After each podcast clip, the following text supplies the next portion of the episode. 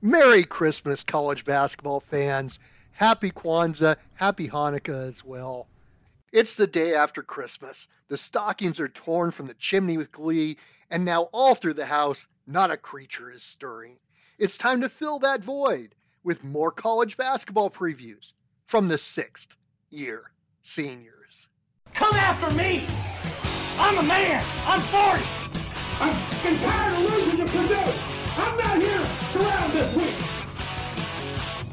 That's why I got a college skip! That's why I was an All-American at Michigan!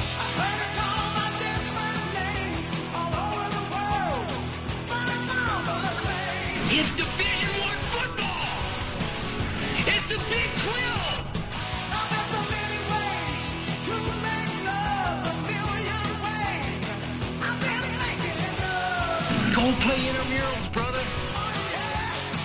I could give a shit about North Carolina right now.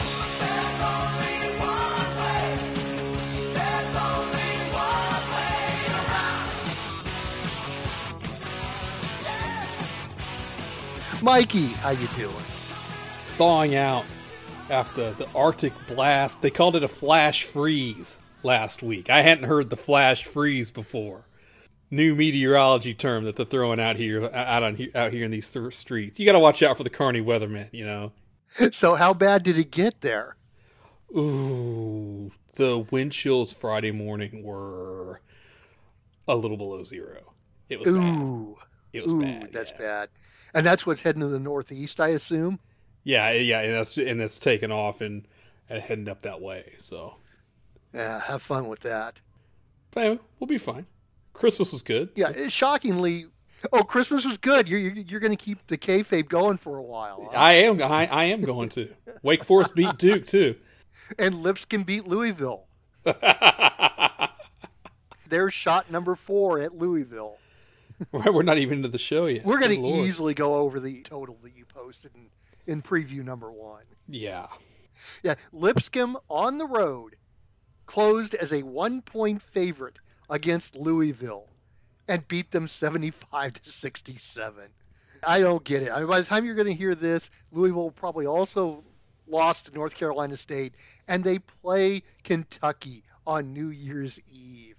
How ugly is that going to be? You know, there's some rumblings amongst the Big Blue alumni that they're not happy with Calipari. This would be a good opportunity to uh, keep the alumni happy for Coach Cal. I'm just saying. 110 to 55. 107 to 56. The line's going to be at least 20. It's good. Oh, it's probably gonna be more than that. Run, it's it's it, he will use this as an opportunity to run up a score. I know. Oh, that. no doubt. No doubt. Yeah, it's going to be interesting to see if Vegas can keep up with that total, knowing that Calipari will try and run it up. No love loss. Good stuff. Hey, you you know you second you mentioned that you know we talked about you know preview number one. That implies that there is a preview number two. Welcome to it. Yes, thank you very much. Yeah, I my, my brain's a little foggy uh, because of all the celebrating I did on Christmas. See, All the all the eggnog, the eggnog. yeah, eggnog and greenies is getting me going right now. yeah. Yes, this is college basketball preview number two. Every conference that we did not hit in preview number one, we'll get to in this show. Let's start at the very bottom, the Northeast Conference. We may as well just say it right now. This is a play-in team. I don't care which team goes in; it's play-in time. Yep. Don't matter. Lock it down. They lost their best two schools in Bryant and Mount St. Mary's. How's that happen? Well, yeah, get out with the getting's good. Bryant was their NCAA representative last year. They flipped over to the American East. Remember, that was the conference title game. I think it was the very first conference title game uh, of the season. The fans and the players start getting each o- in each other's Oh, that's right. And, and they had to clear out the fans. That was ugly. So in that game, Bryant beat Wagner by 40 points, and now Wagner, addition by subtraction, is the conference favorite. Well, you know, at least get your get the competition out of there, and you know, you just kind of inherit it by default. It's kind of like Jeff Jarrett being the WCW champion at the end. You know, just kind of kind of by default. You know? no better options. Didn't Jeff Jarrett do that in TNA too? Probably, probably even more so in TNA. Wagner did beat Temple in overtime in their opener, and that's going to be their best victory of the year because they don't play a team in the top 300 for the rest of the year. Oh, good lord, yeah, yeah. It doesn't matter. You can run the table in the conference if you if you're playing that schedule. Yeah, it's uh, it, it's playing city. In the Patriot League, this is a totally different story. Colgate is going to be the overwhelming favorite once again, but they're good, and we know every year that Colgate is in the first round of the NCAA tournament. They're going to give somebody one hell of a matchup. Reliable, reliable 14 seed across the board. Is there anybody else in the league that can uh, can keep up with the toothpaste? Navy has tried for the last couple of years. If they beat Colgate and get into the NCAA tournament, it will be a, I wouldn't say a monumental upset, but it would be a pretty big upset. It, it, this really feels like Colgate and everybody else. I don't see anybody else. And, and this year, Colgate's got senior leadership as well. Four starters are in their fifth year with the program, and they added in this freshman point guard, Braden Smith, who came in from Seattle. I mean, that says something right there. He apparently was a big prep star in the Seattle area, not just as a basketball player, but also a football player. So, I mean, this guy's got skills. Keep an eye on Bucknell, maybe. They might be able to, to ruffle some feathers, but that's that, that's about it here. Over in the American East, this is where Bryant went to. The American East lost Stony Brook, lost Hartford. No big losses there. Can Bryant go right from being the Northeast representative to the American East representative? I suppose it's possible. I'm always going to default to Vermont in the American East. I will I will pick Vermont every single year. The Catamounts are great, um, but I it, I don't know if Vermont's as, as good as they've been the last few years. It feels like it's a little more wide open this year. Yeah, you know, Vermont is probably the American East version of the Patriots Colgate. Because yeah. you're right. I mean, every year Vermont's going to give somebody problems. They did. Uh, they did a little interesting thing. They opened the season against Brown, and then they traveled to the West Coast for games against St. Mary's, Fullerton, and USC. I guess you know took a little California trip, got some sun before the weather got bad. Not a bad idea. Hey, by the way, going back to Bryant, they play at breakneck speed, so they're very entertaining to watch. And they've got a small forward, Charles Pride. I, I don't think he'll get drafted by the NBA, but he's one of those guys that can like develop in the G League. He's somebody who, if he finds the right team and gets the right amount of coaching and finds the right system, he could be a rotation player in the NBA. He's got a lot of speed. He shoots well. Probably be like a three and D guy. You know, once they settle in and, and yeah. say, okay, this is what you are supposed to do. And I, I could see him making the NBA after three or four years of bouncing around. And those and those guys with the right fit are valuable coming off the bench in the league. So Something uh, keep an eye on. Good call. The, the, the biggest one that I remember, J.J. Redick. I, am sure you don't want to hear that. Oh, God. But, my God. I mean, J.J. Redick made a career, I mean, a decade long career out of just being an annoying 3 and D guy. He's still a jackass. Well, yeah, he is, but he's also a millionaire jackass. good for him. That's nice. He was in the building when Mike Krzyzewski got his last home loss too. That was good good times. One of the 84 players or whatever it was. Get the hell out of here. Who'd Coach K lose to in his final game? I don't know. Some team. Bellarmine is also probably in the run, but they're not eligible for the NCAA tournament. That could throw a monkey wrench into the system, but at least they've got teams that can take Bellarmine's place if necessary. Also, watch out for UMass Lowell. They just beat Massachusetts. They're 11 and 2 right now. I think they're about 120th in the KenPom rankings. And it's really high for a team in the American East. Interesting. Yeah, yeah, that is a little bit gaudy there, but hey, maybe they can get get it and run with it. I don't know. Talking about teams with speed, let's go over to the summit where it's defense optional. I love this. I love this conference. I do. South Dakota State is the defending league and tournament champ. They took Providence deep into the first round. That was one of the best games of the first round. But they lost three scores, their top three scores. Right now, they're leaning on sophomore point guard Zeke Mayo and freshman power forward William Kyle. They, they won early at Boise, but they've also lost to Stephen F. Austin and at Montana. So I, I think South Dakota State is a bit of a step down, but was still going to be at near the top of the summit. Who else can be there? Feels like Oral Roberts is best team in the league this year. Max Abmas is back. He's been fantastic. We, we, he came up on the show more than more than a couple of times last season. I'm trying to figure out if, if St. Thomas of Minnesota is actually as good as their record says they are, but who the hell knows? St. Thomas is an interesting. I, they are the Houston Rockets from a few years ago. All they do is shoot threes, and when they're on, they can beat anybody. But when they're off, they can lose to anybody. Hashtag got to make shots. They too, by the way, are eligible for the league tournament, but not the NCAA tournament. What kind of carny crap is that? NCAA for you. Let's travel the horizon next. They lost Illinois, Chicago, no big loss there. Northern Kentucky was thought to be a contender, but they've lost games to Kent State, Florida Gulf Coast, Toledo. They've dropped about 80 places in KenPom since the start of the season. Can Northern Kentucky respond and, and, and get back into the contention? Or if not, who who can win the horizon? Well, you read off those teams there. You talk about Kent State, Gulf Coast, Toledo. Those teams I would consider contenders in all of the you know your other mid-major conferences here. So they're not necessarily bad losses, but they're bad losses relative to where you want to be in the computers come start conference season. So it hurts you there. I, I wouldn't worry about Northern Kentucky too much. Beyond that, though, it's just really not a lot out there that I'm seeing. I don't know, Cleveland State maybe. Purdue Fort Wayne's got an eight and four record, but I, I, I ain't feeling that. I don't know. The one I'm looking at right now is Youngstown State, mostly because they use the transfer portal well. They grab two starters and their sixth man from the transfer portal. And I mean, maybe that's the way to go when you're in the mid majors. You grab up guys that either didn't get the playing time they wanted in big conferences, or you steal them from the really small conferences and see if they work out. Also, we got to watch Detroit's Antoine Davis. He's the four time leading Horizon scorer.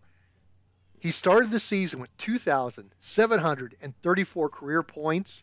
He's got a chance to get into the top five uh, of all time scorers. Oh, wow. Yeah. Yeah. I, he'll, he'll go past Mike Daum, might catch Chris Clemons. In fact, he just cracked the top 10 in his last game, which was, I think, 36 points against Eastern Michigan, if I remember correctly. Good Lord. Unfortunately, though, the rest of the Detroit team is not that good. Let's put it this way. One of the stats that KenPom puts together is the percentage of possessions and the percentage of shots that a player has for their team when they're on the court. Mm-hmm. Antoine Davis takes 37.5% of the team's shots when he's on the court. That is second in the nation. Oh, wow. That's th- three out of every eight shots while he's on the court he's taking. Maybe he's not taking enough shots. that could be. Yeah, maybe Let's head over to the Metro Atlantic next. This is and has been for the last few years Iona's conference, although it was St. Peter's who made that magical Elite Eight run last year that everybody's going to remember. But St. Pete is six and five right now, one and two in conference. They lost their coach Shaheen Holloway back to uh, his alma mater, Seton Hall. Uh, I, I think St. Peter's Cinderella story has definitely ended. Yeah, it certainly seems that way. Ended at the hands of my North Carolina Tar Heels in the regional final last year, but who's counting, right? God, just, what a bunch of assholes knocking out St. Peter's like that. Come on this feels like you know we, we, we it's been hinted we were pulling for the storyline last year and of course it, we got the swerve and it was the other team that made the run in the tournament. Rick pitino's taking iona back to the tournament and winning in a game this year right? Isn't that isn't that happening? Doesn't it feel like it's going to happen? We talked about a couple of dominant teams in conferences in the first preview but i think iona could win this by say five games. Mm. it, it actually wouldn't shock me if they run the table in the Metro Atlantic? And if so, wow. and they get upset in the tournament, I think they could be an at-large contender. Oh wow! I don't know if I'm willing to go that far with them, but they're good. The Gales are good. They're good, but they also didn't help themselves when they lost in the first round of the Diamond Head Classic right before Christmas. They had SMU down by, I believe it was eight points with about six or eight minutes to go. And all of a sudden just fell apart. SMU came racing back and then closed the door on Iona. That tournament was set up for Iona to win. They would play either Seattle or Utah State in the second round. Utah State had been frisky, and then and then they blew they blew that game the other night, losing the undefeated season. Utah State did. Yeah.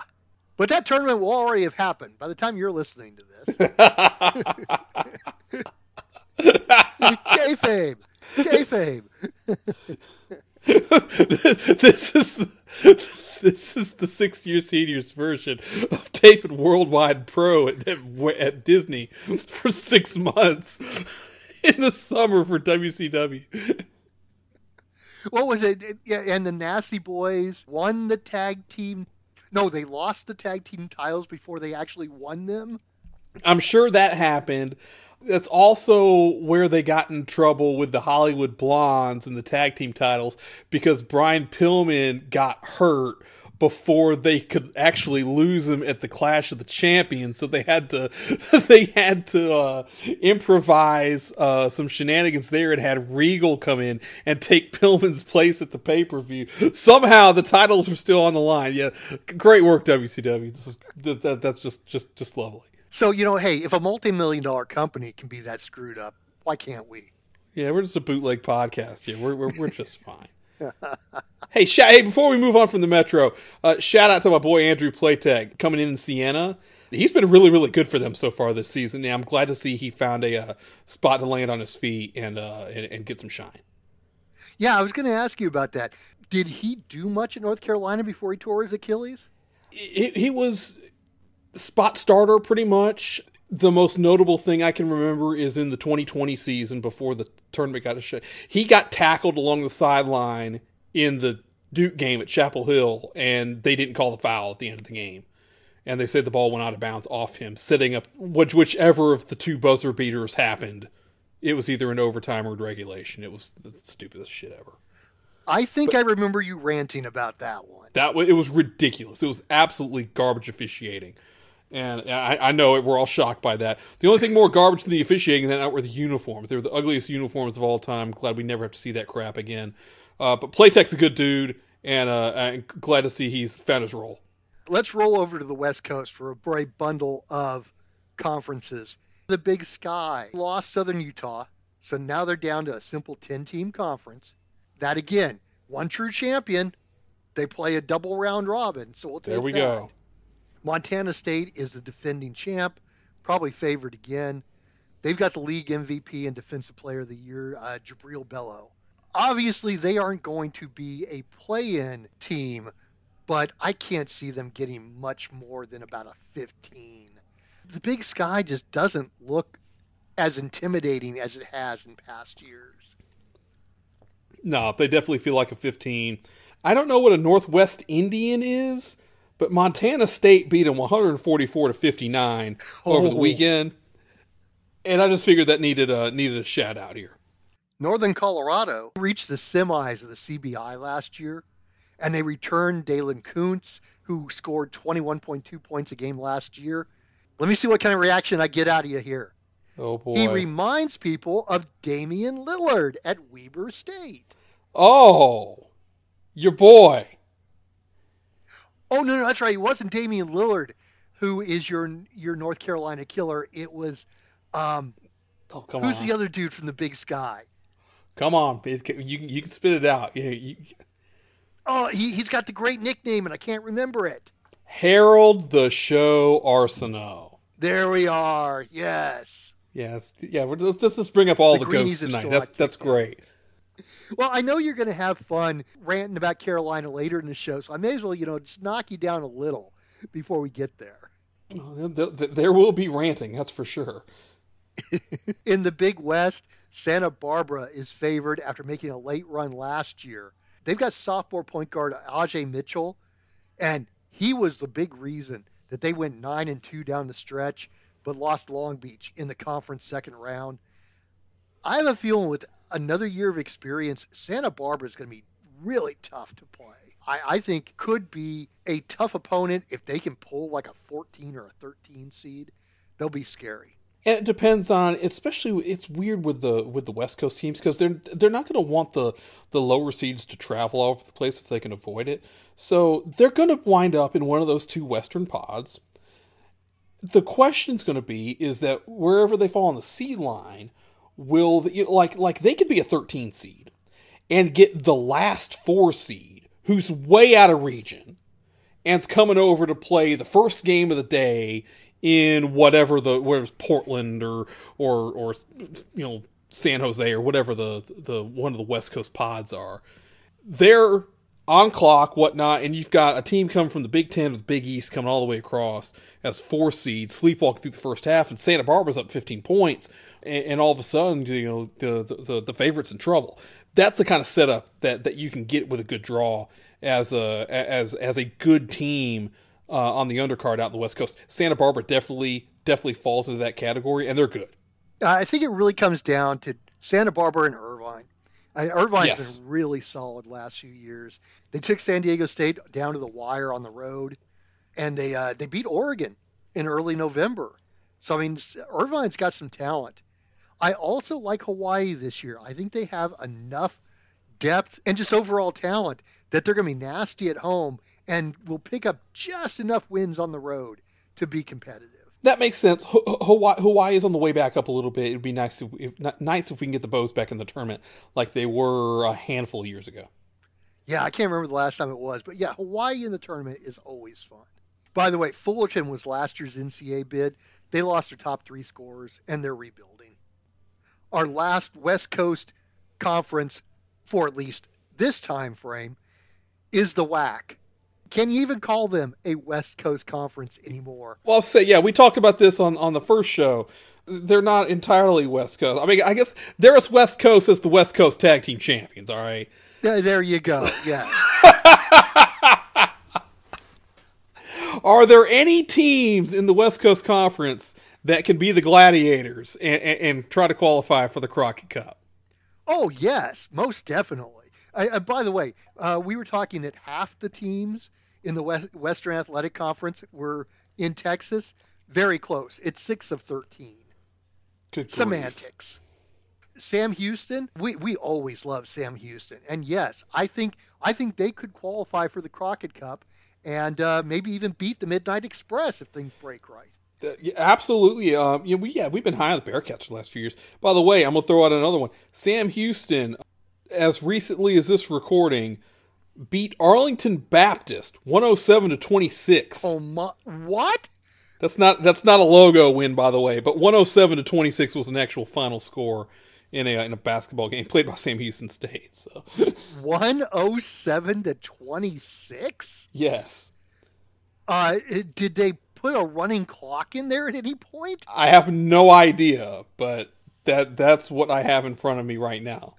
Oh It's on my the format sheet. god! What a shit kicking. Bearcats are good. What about Seattle? They made some waves last year, and they were a threat in the WAC for most of uh, most of last season.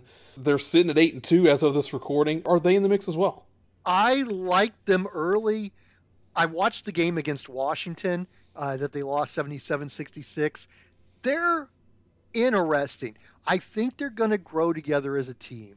Their record may not be impressive at the end of the year, but if, if they can get some breaks, I think they could, you know, they they could win the conference tournament, and that's all that really matters. Absolutely. Uh, New Mexico State has had a lot of issues off the court. Yes, to say the least. We talked Yeah. about them during the football season. They lost their coach to Mississippi State, and now they've got the shooting thing going on. It, it's too bad because New Mexico State is usually a pretty good team in this conference.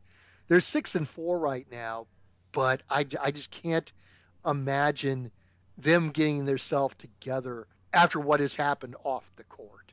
It's yeah, it's really hard to to see that happen. There's a lot going on in that locker room.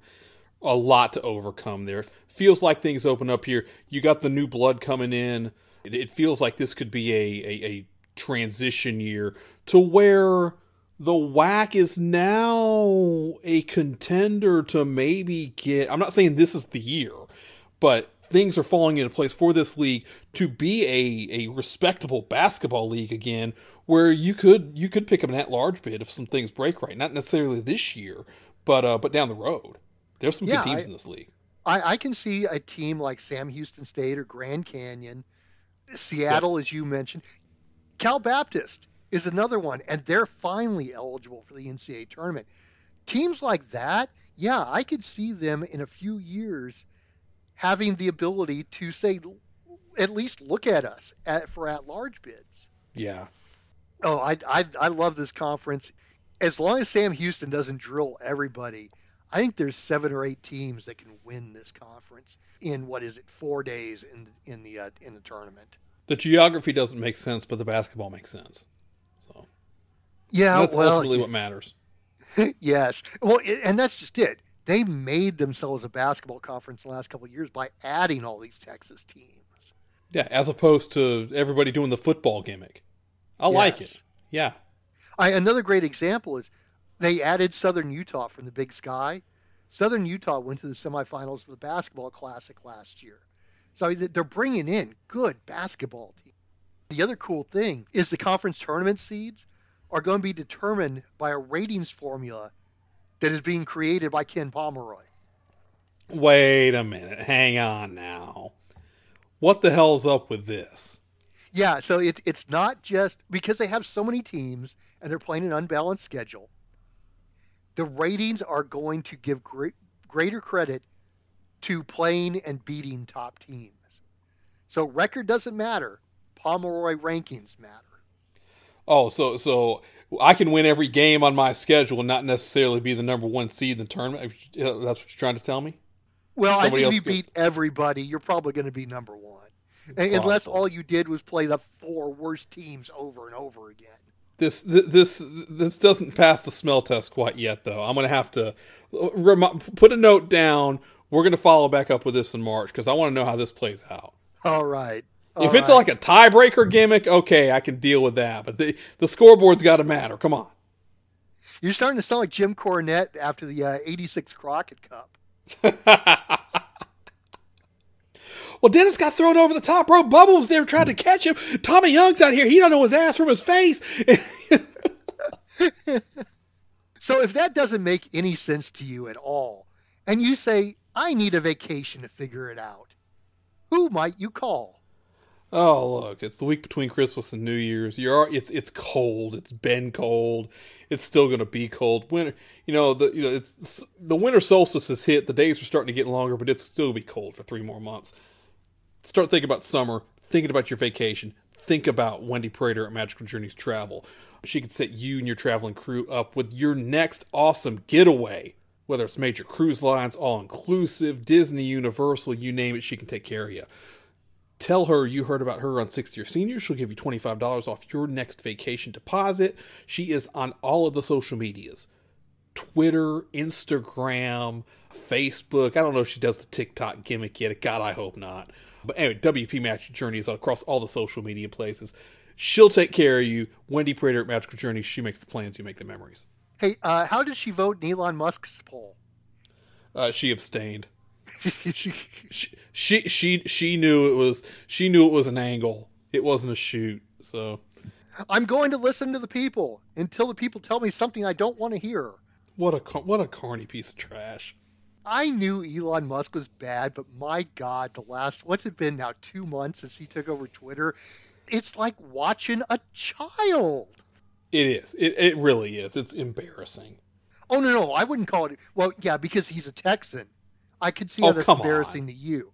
Not It's embarrassing, embarrassing to to the human race. Uh, uh, mm, hmm. Not sure he's a human. That's that's actually a fair fair counter to my statement. I'll give you that. Since we're talking about vacations and where you might want to leave to go on a vacation, let's head to the Ivy League, where they just went through a horrible Northeasterner. But that has nothing to do with the basketball teams. Yale is the defending tournament champion and the preseason favorite once again. I'm not sure that they have the kind of team that can win a game or even stay close in the NCAA tournament. Although they, they did hang tough with Kentucky, they only lost by 10. But I, I just don't see this being the usual, oh my God, the Ivy's got a great team year.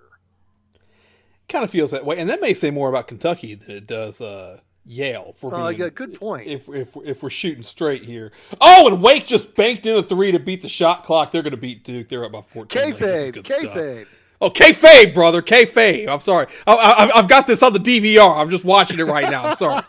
I'm sorry. Watch. I've got the Duke game on the DVR. I'm, I'm catching up after the holidays. Wait, wait, wait. How many times have you watched this game since it took place? Oh, this is the first time I watched it. I, I Oh, promise. okay. Fingers Okay. crossed. Hey, listeners, this is Alan.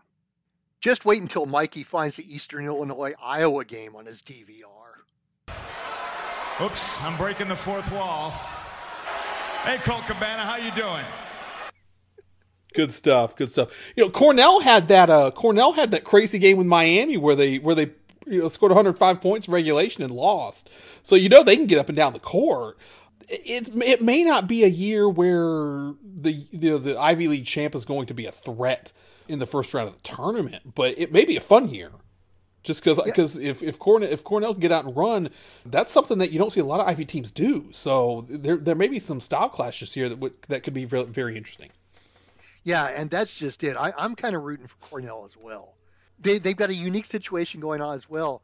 Their leading returning scorer, Chris Manon, is coming off the bench. He's 6'5. He can play point guard. He plays both forward positions. And they just slot him in as probably one of the best six men. And that's a matchup problem. Yeah, exactly. I I don't care who you are, having that guy come off the bench against you is, is going to cause havoc. That's pain in the ass, yeah. They should be able to get into the four team tournament, which is what the Ivy still does. Can they beat Yale and Princeton both? That's the question.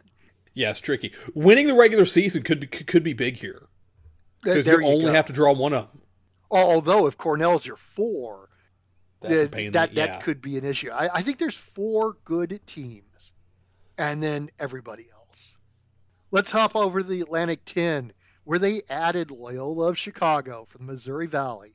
They're now at 15 teams. Atlantic little- 10, 15. the Atlantic, the Atlantic 15. Come on now. Come on. That being said, some struggles to start out the league this year for, for the A10s. I'm not quite sure.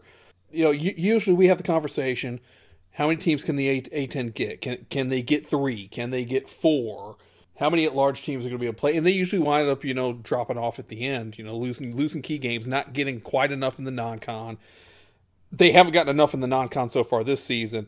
It really feels like a one-bid lead to me. I think so this year. St. Louis and Dayton were both talked about in the preseason, and neither one of them have done what has been expected. St. Louis, for instance, beat Memphis and they beat Providence, but at the same time, they've lost to Maryland, Auburn, Iona, Boise. I, you need to pick up a couple of those wins. Maybe not Maryland and Yeah. Auburn, but you need to pick up either Iona or Boise. Yep. Especially the Boise game was at home. And then Dayton, too, they haven't beaten a top 100 team yet, and they've got five top 100 losses. Uh, that's just Hmm. not a way to build a resume. No, really not.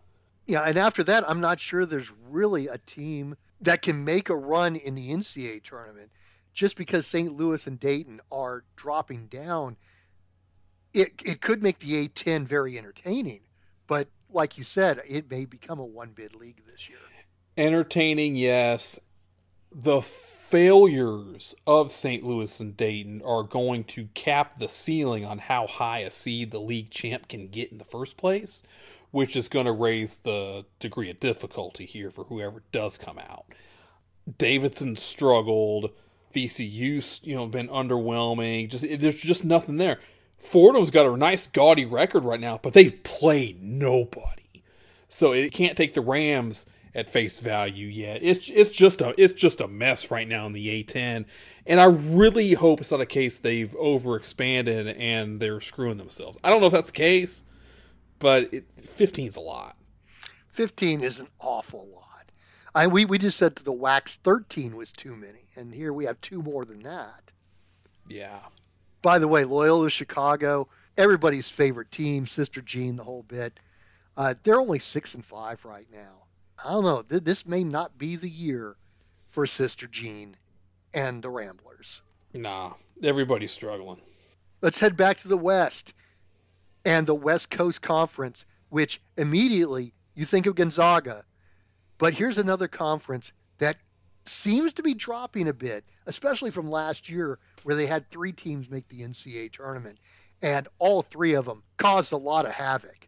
Uh, Gonzaga, obviously, everybody knows what they did. St. Mary's had the great games in the tournament, and San Francisco probably had the best first round game of the tournament in that overtime thriller against Murray State. But you think they're you think they've taken a step back this year though? Yeah, definitely. Gonzaga is not as good. I think the talent around Drew Timme is not there this year. Although, you know, maybe by March they grow together. Once again, Chet Holmgren, dude, should be eating cheeseburgers and scoring 20 on uh, college kids right now. And, and th- that's that's a big difference because I don't know the I can't remember the last time we came on here in December doing these preview shows like we've done for so long and not been impressed with Gonzaga right out of the gate.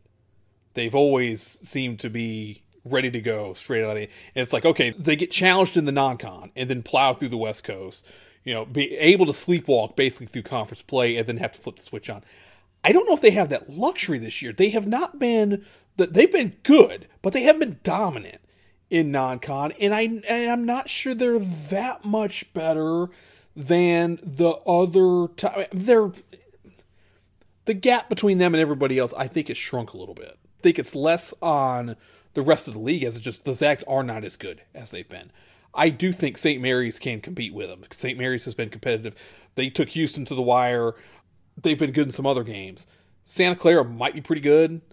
I think it's good for the Zags, if anything else, that they don't have the ability to completely sleepwalk through the league schedule this year and may need to use it to flesh out some rotational issues and whatnot. Maybe it's a good thing that the Zags haven't, you know, aren't coming into the season in peak form and maybe they can build on it and find it later. I don't know. Speculation. The Zags are good, but they're not as good right now. Yeah, it wouldn't surprise me if Gonzaga doesn't win the conference title. Now, I'm not saying they won't get into the NCAA tournament, but this could be the year where like St. Mary sneaks up on them, or let's say BYU in their last year in the West Coast. Ooh, good call. BYU, they've been in the West Coast Conference for 11 years. They've never won a basketball championship in it. That's crazy. I, that that shocks me. I, I figured at least once they would have beaten Gonzaga or and or St. Mary's or won the tournament, but no, none of it. Uh, San Francisco has dropped off as well. They still have their guard Khalil Shabazz, but they don't have Jamaree Bouyea. And and those two were electric last year. Bouyea, by the way, Sioux Falls G League. So I'm glad to see that he's working his way toward an NBA career. And That's of course, good. the coach, Todd Golden, goes to Florida. So I don't know. I, I think this is probably a two bid league unless somebody gets grabs the automatic bid and the NCAA is forced to put Gonzaga and St. Mary's in. It'll be interesting. I think just the Zags not being the locked in to just go ahead and pencil them in the number one seed in the West, not being that team right now, greatly increases the uh, intrigue in the in the WCC this year. It's going to be in- interesting to watch and see see what, who who challenges from the undercard. If Gonzaga, I don't know, I don't have Gonzaga's schedule in front of me right now, but if they drop an early road game, things really get interesting at that point. Well, let's see. They have road games uh, at San Francisco and Santa Clara, January 5 and 7. Oh, and actually then going to BYU January 12th. So there you go. That's an opportunity to lose one of those games, maybe even two. Absolutely, that's good stuff. That's interesting to have a three game road trip over essentially seven days. Right out of the gate, yeah. From the West Coast, let's go over to the Mountain West. This is always a solid conference. Multiple bids coming out of here. Who do you like? I don't know. It's hard not to like New Mexico right now. Undefeated under uh, under Richard Pitino. Beat Daddy the other night. Got a win at San Francisco. Uh, they beat St. Mary's. So I mean, they don't have any monster wins that jump right off the gate at you, but they've got a solid little resume when you start comparing them against other mid-majors, so to speak. But are we going to consider the Mountain West a mid-major conference in this case? It still kind of feels like you have to, but they stepped it up last year and had a great, great season. And I was all in on them going to the tournament, and they shit the bed big time. But New Mexico has looked great so far. UNLV's been good. Mentioned Utah State earlier. They lost their uh, their first game of the season the other night. Uh, let Weber State come back on them. Gave up a gave up a big lead. Crazy second half in that one. Boise's been great. Colorado State lost David Roddy. They're taking a step back this year. But the, but Colorado go, State just beat St. Mary's. Ex- there you go. Exactly. So, I mean, on the whole, the the league probably goes eight deep of teams that are probably fighting for three tournament spots. Yeah, and and the thing about the Mountain West is these are hard places to get to as they far as travel easy. is concerned. Yep. So uh, travel not easy. You got altitude as well when you're dealing with Air Force and uh, Colorado State. What, what's Boise? Boise is at least a couple thousand foot elevation, right? Yeah, yeah, yeah. They're they're not. It's down in the valley. They're not up in the mountains, but it's they're up a little yeah, it's, bit. It's a, it's enough to make you suck air when you're yes. when you're playing ball. Yep. Yeah, Nevada's got the elevation too. I think they're at about four thousand feet. That's what makes this conference a lot of fun. It's like you said, it's wide open, and anybody from about eight different schools can get to the NCAA tournament you will definitely hear much more about the Mountain West as the season goes along. There's some good basketball being played again out there, and I and I hope they don't get dinged on the resume on the conference resume this year for their poor showing in the tournament last year. Yeah, that's the only thing I'm concerned about. They had four teams in the tournament last year. They all lost in the first round. But if I remember correctly, I think three of those games were really close. Boise got the crap kicked out of them by Memphis. But I, I seem to remember the other ones being pretty pretty good. I think Colorado State had Michigan, and that I remember that being a weird game. Yeah, Colorado State uh, they ended up losing by 12, but it was much closer than the final score. Yep. San Diego State took Creighton into overtime, and Wyoming as a 12 seed really scared Indiana. So yeah, I, I'm with you. I hope that they aren't dinged for a zero and four record because that was not a zero and four performance. It was also last year, so. Yeah, but you know how the tournament committee. I goes. know they're biased. You know, East Coast bias, South biased. Yeah. Okay. And since we're going to the South, let's do it.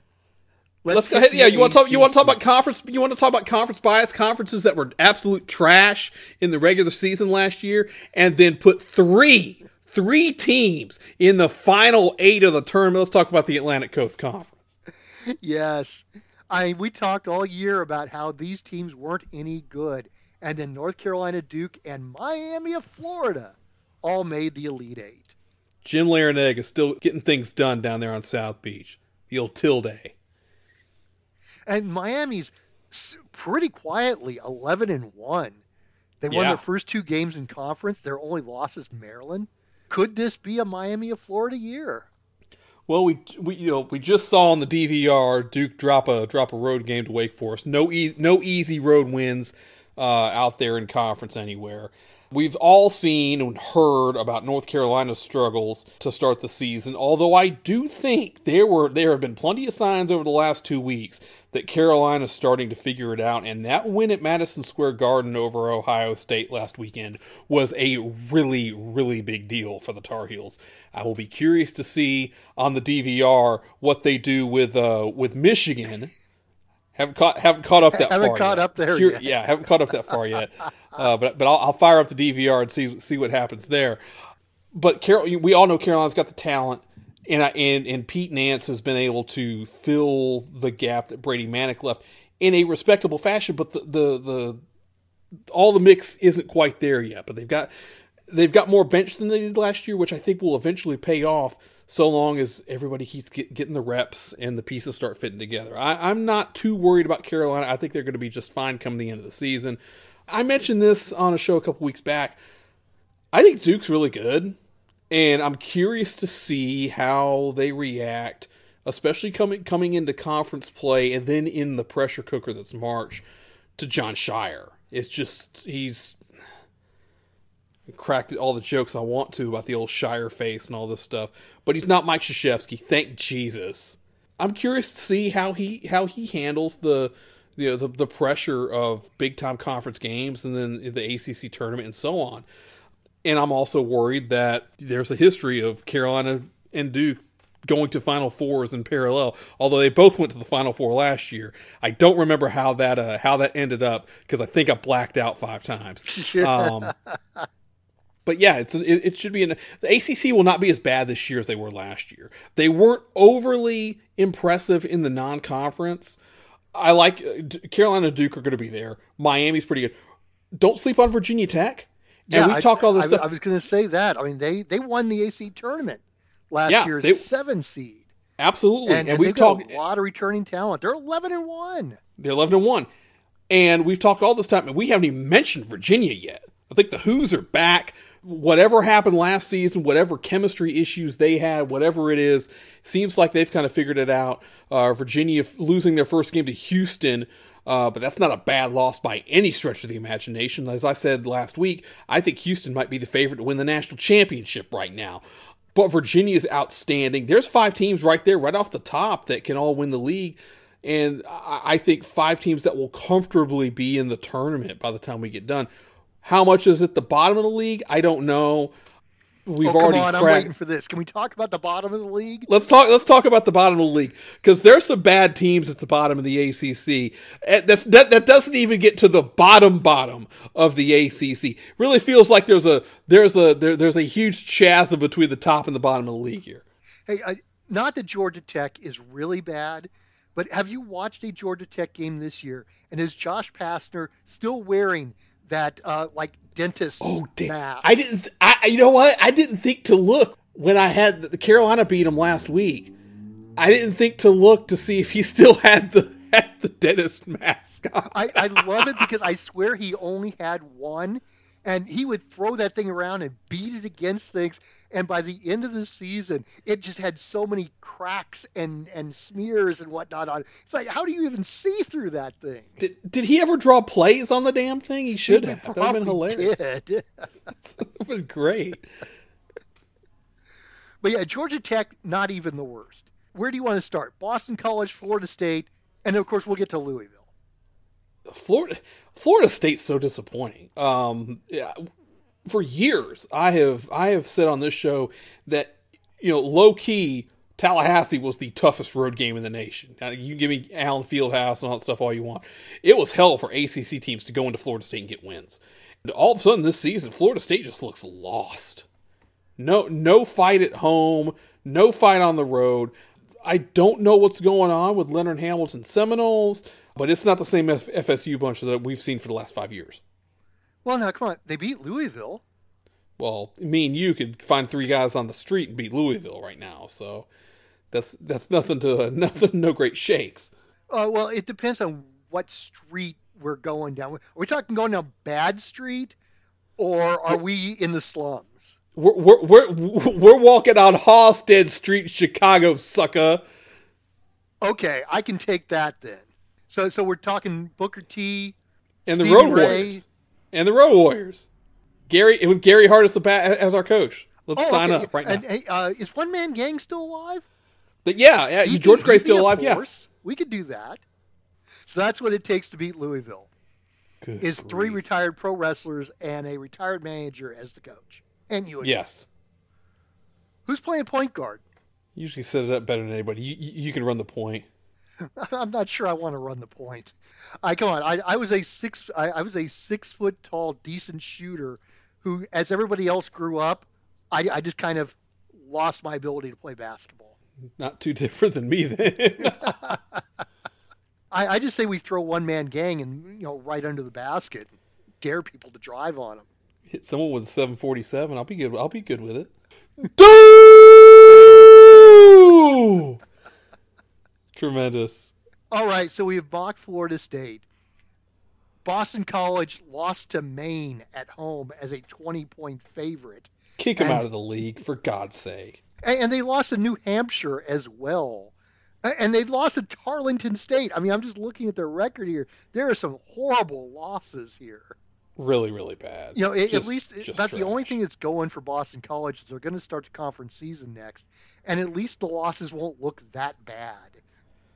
Yeah, at least that. Yeah, at least there'll be you know losses to name teams. But yeah, it's gonna be it's gonna be a mess. Well, unless they lose to Louisville. And by the way, I think it officially gets us over the total of cheap shots on Louisville. That that's that's nice. Louisville right now, as we speak, is two and ten. I don't think we need to watch the game that is taped against NC State. I'm pretty sure they lost. No, State beat Louisville. They they, they beat Louisville by uh, what was that? DVR, holler at me. What, 14 points? About 14 points. Okay, okay, good deal. State State sleptwalk through the game, won by 14. Louisville's only wins are against Western Kentucky and Florida A&M. And they only beat A&M at home by 6 points. Absolutely brutal. How can a team with this kind of basketball history be this bad? They've won a national championship in the last 10 years. They've been to two Final Fours in the last 10 years. I mean, This even even ridiculous. DePaul has never been this bad. No, it's, I I don't know. I, mean, I know it's I know it's total overhaul of the basketball program, but I mean, good grief, the the bottom can't be this bad.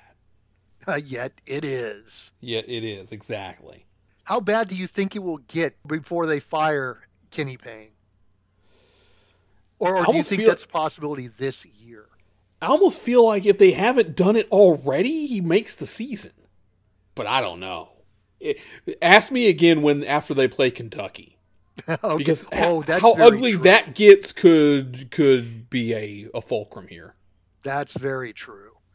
Yeah, if they get embarrassed, I have 40 points. Ooh, that that could be bad. Yeah. And, and yeah, that that could be the door for Kenny Payne. Yep. Although with this talent, I'm not sure that I I don't think even if they could pull Coach K out of retirement, he's going to save this team. Well, there's there's only one there, there's only one school that Coach K is coming out of retirement to coach, and they're they're the team in blue and white in Durham. So when Jon Scheyer comes down with COVID later this season, they're they're, they're going to roll old Mikey K out. So his his la- the last game he coached at Cameron Indoor Stadium, he can actually count as a win. you talk about heel heat, brother. You, let's book the territory right now. Let- You, you want to put bets on it happening? I'm not taking that bet. Uh, no, I wouldn't. I could see them doing that. There's a 79 and a half percent chance, 79 and a half percent chance that Coach K coaches a game in Cameron Indoor Stadium this season. And that's not Scott Steiner math. No, it is absolutely not. Anything else you want to talk about in the ACC before we move on?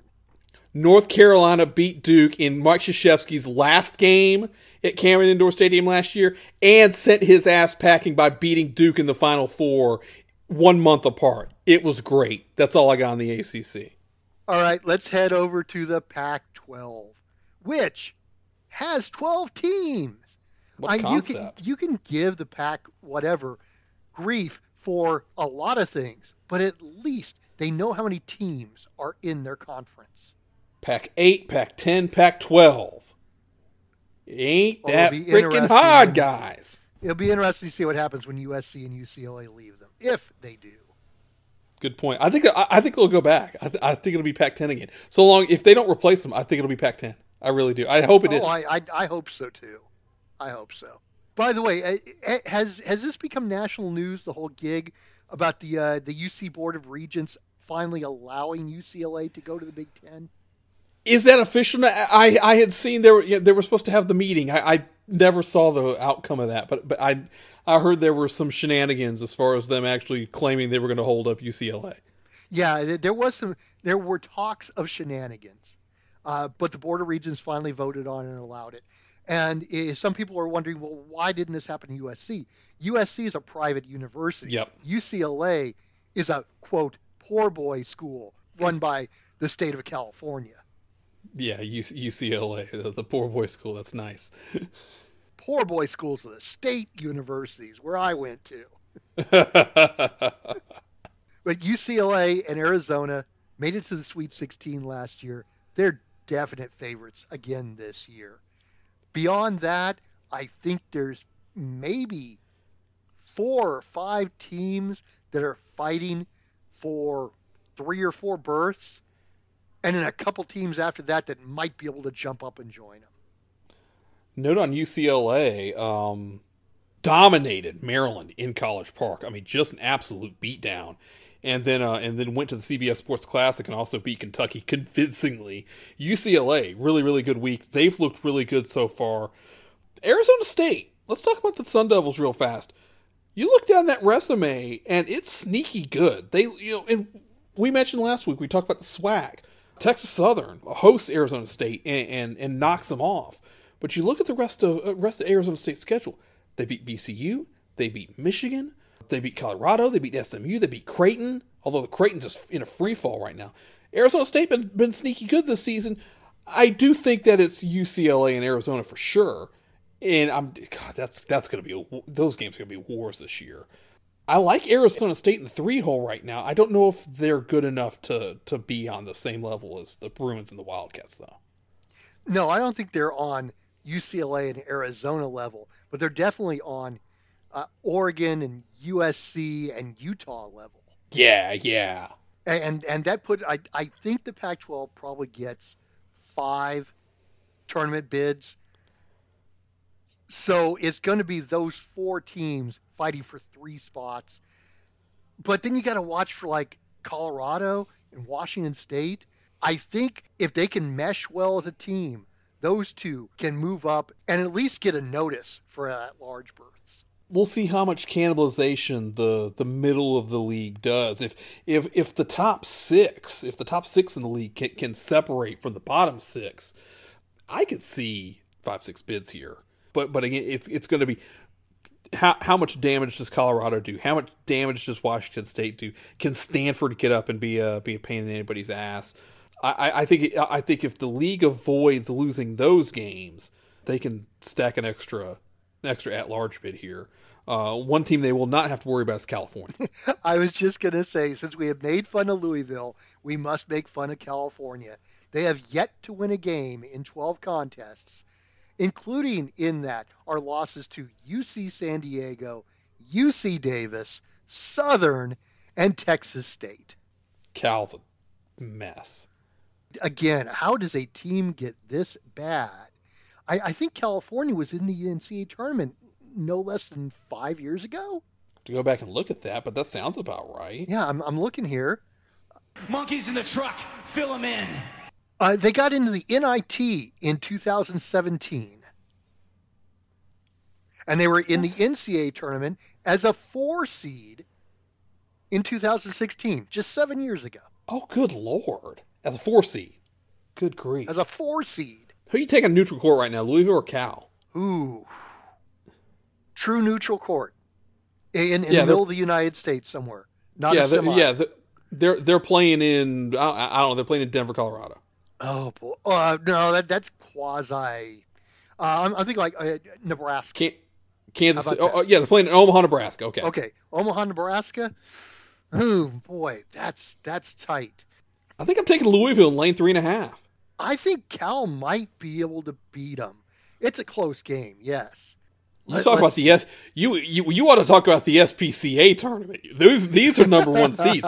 This is like this is like that year you, uh, Kentucky and UMass were the were the number one seeds, and, and they were so dominant, and they met in the semifinal that they had to reevaluate how they how they seeded the tournament based on based on how good the teams were. We, we're we're gonna have to re reformat how we how we uh, seed the SPCA tournament because Louisville and Cal are so bad. Okay, I'm looking at the KenPom rankings, and it, it's very, very close. Louisville is just two spots ahead of California, 254 to 256. Their adjusted efficiency margin is two tenths from each other. So I'm Oh, thinking wow. this might be a pick. Jesus Christ. Tremendous. We need this to happen. We really do. Somebody needs to put put this on pay per view. Because it certainly doesn't need to be on over the air television. That's an FCC violation. Well, okay, you know who could help with that is the Oklahoma football team. it's WrestleMania. Oklahoma and Army for fifty two ninety five. Hey, they got the money's worth. It went to overtime at least, so that's a good segue. right, let's- we got let's one. go- We got one conference left. Let's go to the big guys, the Big 12. Once again, KenPom's favorite conference, and frankly, it's not even close. All 10 teams are in the top 50 of the Ken Palm range. Jesus Christ!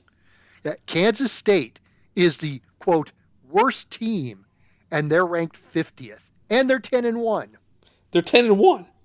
Good This is going to be nasty. The last couple of years, the Big 12 hasn't been as competitive as it was three, four, five years ago. I think it may come back to it this year. Kansas State has already beaten LSU, Wichita State, and Nebraska. So they've got some decent wins. They are going to be dangerous at home. I, I could see them finishing 500, you know, eh, with a little bit of luck. I don't think anybody's going to escape and, and move away in this conference. Do you? How long can can Kansas play at the at the pinnacle? Because I think Kansas is the best team in the league. Um, Not Baylor? gun to my head, I think it's that's a good point. Uh, gun to my head, I, I'm I'm taking Kansas here, but Bay, Baylor's right there with them. Baylor's right there with them. Kansas uh, nor Baylor are th- th- they're not going to stretch this thing out to to more than a couple of games over anybody else. And th- there's eight teams that could make a case that hey, we're good enough to win the league here. Now that is going to require getting wins over Kansas and Baylor at some point. Anybody can win in in Lawrence or in Waco this season. That's a huge, huge cue in the conference. I don't think the math works out where you could get all ten teams into the NCAA tournament. I I, was, don't I think just it's going to possible. ask that. If you could have the conference champion finish 11 and 7 and the last place team finish 7 and 11 and then one of the bottom teams win the conference tournament, I think you got a chance of getting all 10 teams in. That's how it would happen, and I don't. I, I don't think there's parity. I don't think there's that much parity because I think Kansas and Baylor are going to win too many games to to, to be able to see, to Oh. be able to do that. Okay, what what if Kansas and Baylor both get knocked out, say in the first two rounds, well, they, they, in the quarterfinal and semifinal of the of the conference tournament, so that all you have left is quote lesser teams. Got it. But at that point, at that point, your lesser teams are really going to have to be the, you know, your your seven through ten, and go from there. I don't see it happening, but I, I'm trying to figure out if there's a way they can get nine in. I think I think eight, bar, barring barring Kansas, Baylor, and one other team really taking off, and hell, Texas is good. I, TCU, we haven't really seen TCU ready to go full blast yet. I think TCU's really good. Uh, Iowa State's shown they can uh, that they can win games. It's it's wide open in the Big Twelve. I say it's wide open as it could be with two teams that are as good as Kansas and Baylor at the top. But good grief, I, I, would like to figure out how we get nine out of here because there's that there's that many good teams. They're all good. They're all good basketball teams. There's no there's no floor in in the Big Twelve. Like it, it's insane. I totally agree with you. I mean, you, just you said everything that can be said. Uh, by the way, I was able to grab TCU at 80 to 1 to win the national title just days after they lost to Northwestern State, which is now their only loss and looking better the way Northwestern State has been playing. Yep. I have a feeling that's going to be my favorite NCAA tournament bet, sitting on TCU at 80 to 1. I, you, you just look at this conference. Right now, there's four teams with only one loss and four others with only two losses. And those teams with one loss have beaten some beaten some big boys. No kidding. There's no holes here. It's going to be wildly entertaining once they start the conference season. It'll be really, really good. No off nights whatsoever in the Big 12. More than ever. More than ever. And road wins will be a premium. Guard them with your life. And that's what'll be important. If the lesser teams can shock a Kansas and a Baylor on the road, That's going to be a big resume builder right there. Absolutely. That's how you get 10 teams in the tournament. How many court stormings will there be in the conference season in the Big 12? At least three. There'll at least Oh. be three. Oh, I think there'll be more than that. Well, except the problem is, is maybe they're gonna go by the old, hey, act like you've been there before. They got high standards. Absolutely. But if Kansas State say beats Baylor at home, I, I, I, I could see them going, nah, we were supposed to do this. Kansas State beat Kansas at home. They're rushing the court. Just throw that out there. I got nothing else. I'm tapped out. Uh, The the uh, the, the DVR is full. I've, I've got to get caught up. All right, let, let's do a Final Four prediction here. And we're talking, it's you know, it's Christmas. We're three months away. Who do you see in your Final Four? Oh man, this is tough. I think Kansas will get knocked off somewhere along the line. The defending, it's so hard to repeat. So in so in that case, I'll, I'll take I'll take Baylor to come out of the Big Twelve. I really like Houston. Like I said, I, I think Houston's the the pick to to win the tournament right now. So Houston and Baylor in Texas. Houston playing a home game. Home games for the Final Four in Houston. Oh man, Yeah, that, another reason Houston ought to be super motivated for this. Houston, Baylor. I'm not sold on the top of the SEC. I'm not sold on the top of the Big Ten. Purdue's as good as Purdue is. I'm not. I, I'm going to take. I, I'm going to take teams we talked about here. I'm going to take Houston, Baylor, UCLA, oh, and a North Carolina team that figures it out as the season goes along. Total homer pick, but I don't care. They were number they were number one in the AP preseason for a reason. They figured out as the season goes along. Carolina teams always get better as the season goes along. They're starting to figure it out. Right there. Houston, Baylor, UCLA, North Carolina. Not a bad Final Four. no, not a bad Final Four at all. Uh, does that mean you put the classics, UCLA and North Carolina, together? Uh, the way that would actually no, it, it'd probably be Baylor and Carolina in a rematch of the second round game from Oh, last year man, with UCLA and Houston on the other side. All right, I would go with Houston, Purdue. I like Purdue. I think I think this is Zach Edey's year. Houston, Purdue, Alabama. I like what they're Mm. doing in the SEC. And then I have a feeling there's going to be somebody coming out of quote nowhere. Let's go with Oh, let's go with Memphis. Because Oh, I, I because because I have a, a win ticket on them. I can see Penny with that depth on that team. I could see Penny turning it up in March. So Houston, Purdue, Alabama, Memphis. Interesting Final Four. So there we are. That's all 32 conferences in two massive previews. We'll come back after the college football championship game, either Wednesday, Thursday, something like that. We'll figure it out. Because we're going to take a holiday break as well, recharge our batteries, and then it'll be every Monday until March Madness. College basketball, college basketball, college basketball. Gonna be good stuff. Well, for Gary Hart, CM Punk, and the total package, Lex Luger, that's the best producer in the business. Alan Caps on Mikey Watson. We'll be back when we're back to talk about the national championship, other bowl games, and a bunch, a bunch of hoops. We'll have to get caught up once we clear out the DVR right here on Sixth Year Seniors.